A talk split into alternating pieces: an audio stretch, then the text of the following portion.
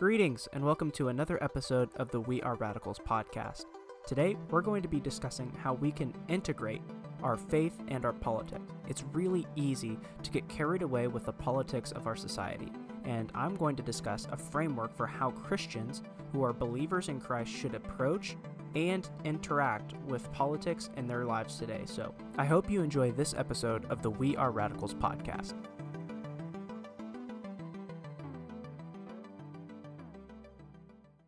Really excited to finally begin recording this podcast. I've wanted to record this podcast since the beginning, and this specific episode has one of the reasons why I named the podcast what it is, and it's one of the central foundations to my understanding of being a radical in the American society that I live in today. So, if you wouldn't mind, sit back and actually listen to the entirety of the podcast. That way, you can fully understand and hear all of my thoughts before you write it off listen to the entirety of the podcast so you can fully understand where I'm coming from and what my actual reasoning is. I think that that would be the best way. And I think it's something we need to practice more in American dialogue.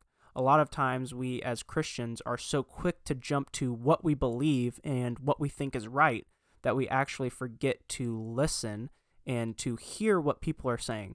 And I think if we look at Jesus, Jesus was really good at telling people the truth, but he also listened to what people's problems were, what people's situations were, and he actually met them where they were at, even when he knew the truth. And he ended he ends up telling them the truth, but he always was there to meet people personally, and he always dealt with people personally. And I think more often than not, people in our society today are more eager to prove their point or to show where they're right rather than just having dialogue and listening to people. So, first off, in this first segment, I'm going to talk about what it means to actually follow Christ. Before we even talk about the politics, I think we have to first set the groundwork and the framework for what it means to actually follow Christ. Today in churches, most of the time when you hear about salvation, you hear them say, Will you pray a prayer with me to believe in Jesus Christ as your Lord and Savior? And while that is the initial step of realizing your need for Christ, that is not what following Christ looks like. That is ultimately not what Jesus had in mind when he came to earth to build his kingdom. When he came to build his kingdom, he came so that we would change our lives and build the kingdom of God. When you read the stories, look back and see that Jesus encountered people for change those people who he who followed him, they were the ones who ended up doing the work that he was doing.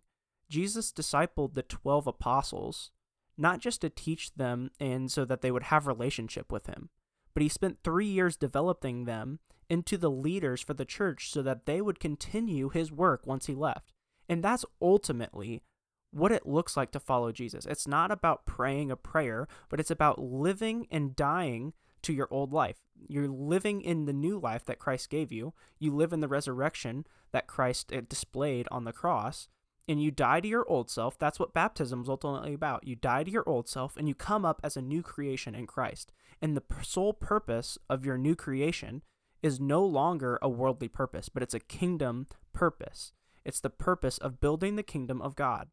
And so when we look at our identity as believers in Christ, we have to funnel everything through that identity.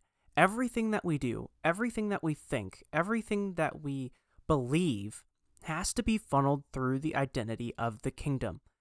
In essence, we become citizens of this new kingdom, and everything that we do is founded upon that. Paul even says in Philippians that those in the world have their minds set on worldly things, but our citizenship is in heaven. They use that terminology, which they would have understood because the Jews were living in the Roman Empire. Everyone's allegiance was to Caesar, was to Rome. And so when he's saying this, this is a statement of identity, not just your mind, not just your actions. This is a core statement of who you are as a believer. And as a believer in Christ, everything that you do, believe, and think is funneled through your identity as a believer in Christ. Jesus didn't come to make a spiritual kingdom. Jesus came to change how we live on this earth. Go back to the Lord's Prayer. He says, Our Father in heaven, hallowed be your name. Thy kingdom come, thy will be done on earth as it is in heaven. He's not just saying, let's live for the next life. Let's live for after we've lived our lives here. He's saying, let heaven come to this place. My kingdom will be radically different than anything this world has ever seen, and it's going to happen here on earth. And that is ultimately, I believe, the foundation of our lives as Christians. As a believer in Christ, our goal and our obligation is to bring the kingdom of heaven to this earth and to build the kingdom of heaven on this earth because it's already been happening. Believers have been doing this for 2,000 years since Jesus came. They've been building the kingdom. But our ultimate goal is every aspect of our life is to bring the kingdom of heaven more presently and more gloriously fulfilled on this earth. And so that's the foundation that I want to lay is that if you look at your life as a believer, what is your ultimate calling? What is the foundation that you as a follower of Christ have to be? Because it's ultimately not just a spiritual transformation that happens in your life. It's ultimately a transformation of your mind, of your body, of your actions, of your will, of your priorities. All of those things have to align with the kingdom of heaven.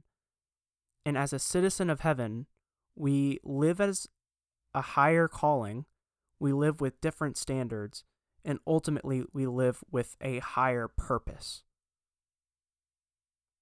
So now that we've laid a brief framework of what it looks like to live as a believer, and knowing that our citizenship is in heaven and not of this world, and our goal is ultimately to build the kingdom of God here in this place, let's now move on to the next segment where we're going to talk about what it looks like to integrate politics and current issues that we may face here in America as believers. So, as a believer in Christ, as someone whose citizenship is ultimately found in God's kingdom, not in the kingdom of any man, what does it look like to deal with current situations and how do we navigate the politics of the society that we live in? And just to preface this segment, this is only a brief introduction. I'm actually going to be going further in depth on this rather large topic with some friends this upcoming fall as we discover more about what it looks like living as a Christian in our society today. But for now, we're really going to focus on how do we introduce interacting with politics as a believer in Christ and remembering our ultimate citizenship is with the kingdom of heaven, not necessarily any other state of the world. And so I want to start by saying this that in any area of your life where you are putting a worldly establishment above your spiritual calling to the kingdom of heaven is a bad thing to do. It's simply not good to practice putting worldly things above your heavenly identity. So if you're involved with politics, I'm not saying that that is necessarily bad. Personal moral convictions differ between all of us. But if we accept the identity of something that is not the kingdom of heaven, I'm going to suggest that that is actually a form of idolatry. That putting the identity of anything else, whether it be something inherently bad or even inherently good, putting anything above your spiritual identity as a citizen of heaven, as a son or a daughter of the king who we proclaim to be Lord, I believe that that is sinful. To put that above your spiritual calling. And so when we proclaim that we follow Jesus Christ, who is King of the universe, or we proclaim him to be Lord, Lord and King are such politically charged words. Those words cannot be understood without a political understanding. to proclaim that Jesus is the king is essentially saying Jesus is the highest authority in your life. To say he is Lord means he is the one who defines everything that you believe, that you have to obey. And so when you say Jesus is Lord, you cannot submit to anyone else's authority. Now you have to obey. He we do see in the New Testament that they suggest obeying because ultimately I think there's a way that we can live and serve God by obeying, but also by promoting the teachings that we see. It's not calling us to be anarchists, but to put the authority above Christ and to put things above Christ is inherently idolatrous. I think it just goes by definition. If we are to say, I always think this is funny because I've caught myself saying it as well. I say, I'm an American Christian. If you don't think that that is in some way wrong or at least humorous, I really want you to go and think about the words that you're saying. Think about what it means to be an American Christian. Because I'm pretty sure I would never have heard any of the apostles saying that they were Israeli believers. No, they were just believers. Paul, an apostle of Jesus Christ. James, the servant, more accurately, the slave or bondservant of God, they don't describe themselves by their nationality because they understand that their loyalty is to the God of heaven. Their ultimate identity is found in Him. So I think it's funny that we, trying to drop back, I think it's funny that we actually identify as a nationality with our allegiance to the King of Heaven. And it's almost more, I don't know if I should say funny or sad, that we identify more as the American than as the believer. And it's almost kind of disheartening to think that when a lot of people hear the word Christian in America, they think of a political group or a conservative wing. I think that that's almost kind of sad because we've lost our radicalness. We've lost what Jesus made the example of. And really, the things we're known for aren't our love, aren't our peace, aren't the grace that we give the community around us, isn't the things, the good things that we're doing in the community. It's our belief system in a politically charged world. And that's kind of disheartening for me because the things that Jesus was known for, he was known for healing people. He was known for being with the children and the women and giving love and affection to the poor and the disheartened. And he was ultimately there for people. And that's what he was known for. He was known as someone who was caring for people. And if you look at the early church, if you look through Acts and the accounts of the early church, you see that that was their identity they had such love for each other. There's accounts of ancient historians recording that they these persecuted people were so unique because they loved for each other and they took care of each other and they lived in community and they built people up. And that was their MO. That's what they were known for. And I think it's so sad that we've become more of a political sect rather than a group of people who were just known for our radical love a lot of people, when they think of the church, have negative feelings and emotions. That that's so sad to think that we've become a group who's known more for things intellectually and politically rather than our acts for love. So, drawing it back now, how do we go about living in a world full of politics, full of intellectual debates, full of all of these things that we have to do because we live in a society where this is absolutely necessary. We can't live without stability in a government or what whatnot. We can't live in that kind of society. Obviously, it doesn't exist. So now, how do we navigate these political things? And I'm going to offer you three suggestions. The first one being this: whatever you do, the first thing you have to do is look back and see where are there biblical precedents for whatever we're talking about? That's the first thing. You have to understand where the biblical precedents for whatever topic, whatever issue you're discussing. You have to go back and see. And I encourage you to go back and, if you can, find an instance where Jesus either talked about it or he made a statement with his actions or his teachings. And then, even more than that, look at who Jesus was.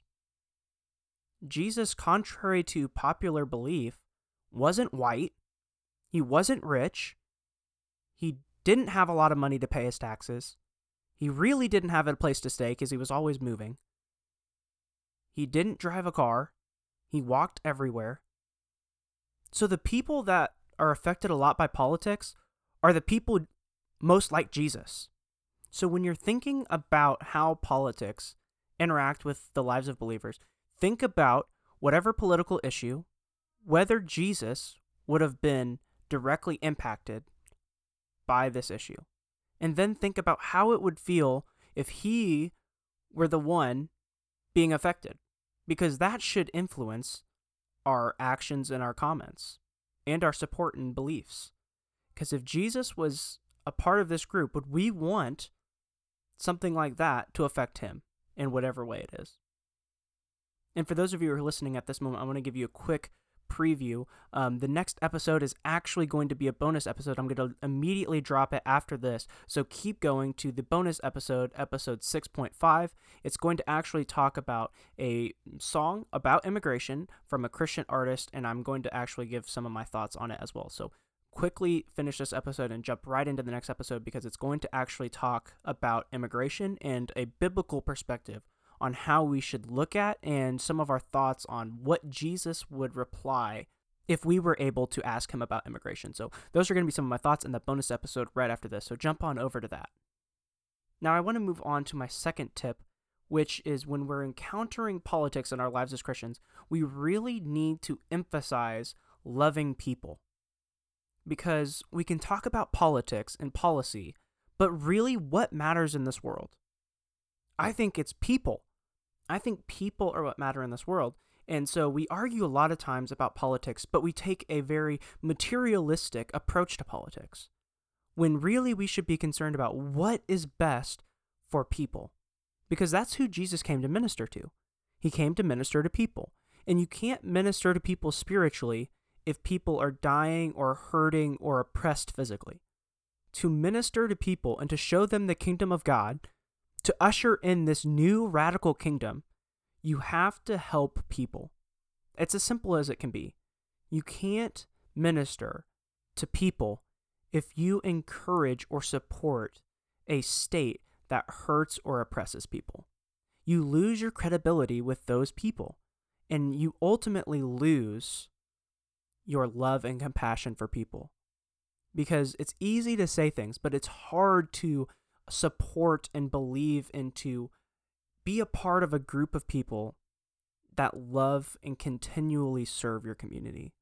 Christ says that he came not to be served, but to serve. He came to love. The kingdom of God is founded upon people loving and serving other people. So if we are, if our identity is in the kingdom of heaven, if our identity is in serving and loving others, we have to support people and policies who are ultimately for serving and loving others. And lastly, I would encourage you as you're thinking about how to integrate your Christian identity with politics of our society is imagine yourself as a believer outside of where you live. If you live in the United States, picture believers outside of the United States, whether they be in the Middle East or in Southeast Asia or in another country 250 years ago. Imagine believers outside of your current context, outside of your current situation, outside of your current living, and imagine what they would think of the policy that you're enacting. Even if they're believers in the same area as you, but they just come from a different background. The past few years, as I've matured, I've tried to understand what it would be like being a Christian from another ethnicity. My friends who are African American. What would it be like to be a believer growing up in a society like they have. Because they grew up radically different than I did.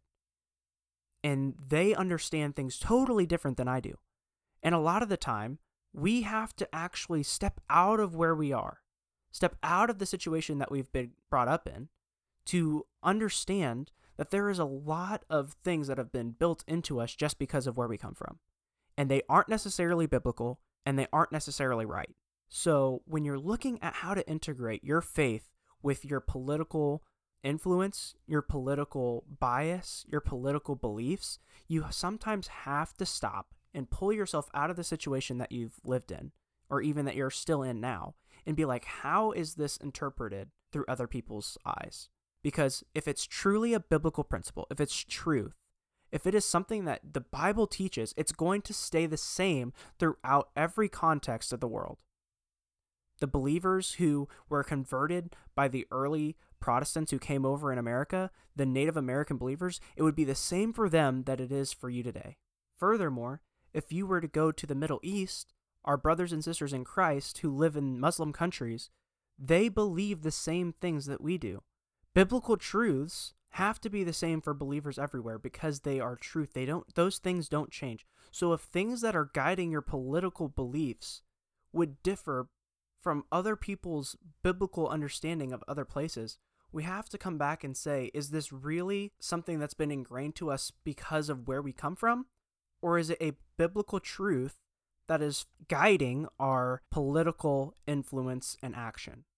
So we have to ask those things because a lot of the time we find that society or history or culture has infiltrated our biblical beliefs and made us think what we believe is a biblically sound thing, but it really isn't. So, to sum this last point up, I just want to say that if what you think is biblical isn't consistent with believers across cultures, then we have to reevaluate what we think is biblical. Because true biblical ethics and moral understanding spans across cultures. So, to end the episode, I want to give a brief recap of what we talked about today. I started out by giving you guys a framework and a foundation for how I believe we as Christ followers should identify that our true identity is found in the kingdom of heaven, that our citizenship follows the lordship of Jesus Christ, that our king has come and started his kingdom, which is radically different than any other kingdom, and that he is ultimately the highest authority in our lives. Then I discussed how our identity as believers in Christ, as citizens of heaven, has to supersede every other identity that we have. And if any other identity is greater than our identity in Christ, that's ultimately a form of idolatry and ultimately denounces Christ's lordship in our lives. And if we say that Christ is Lord, our kingdom minded identity has to be central in our lives. Then I spoke a little bit more practically on three tips and suggestions how we should view politics and integrate it with our faith. The first being that we have to look at the biblical precedents found in the Bible. And if there's an instance where Jesus talks about it, we need to specifically look at how Christ interacted with the people in his day. Second, I talked about how we really need to emphasize our politics by loving people. When we emphasize loving people in our politics, we more than likely will have a more biblical centered viewpoint of how we're supposed to interact in our society today because Christ ultimately came to build a kingdom focused on serving and loving others. That was the ultimate focus of the kingdom of heaven to build up the kingdom, to serve others, and to love Christ, and to show their affection and servitude to Christ. Then, our third principle was we have to look for cross cultural principles, something that we believe is from the Bible and a biblically founded principle it will span across cultures, and we don't want society's influence to interact with our biblically minded truths. So, if there's a principle that we believe is guiding our political influence or our political actions, we need to make sure that it's centrally founded in our faith and applies to believers across the globe and across time. To sum up today's episode, we really come to this thought that life as a believer has to be centrally focused on our identity as citizens of heaven.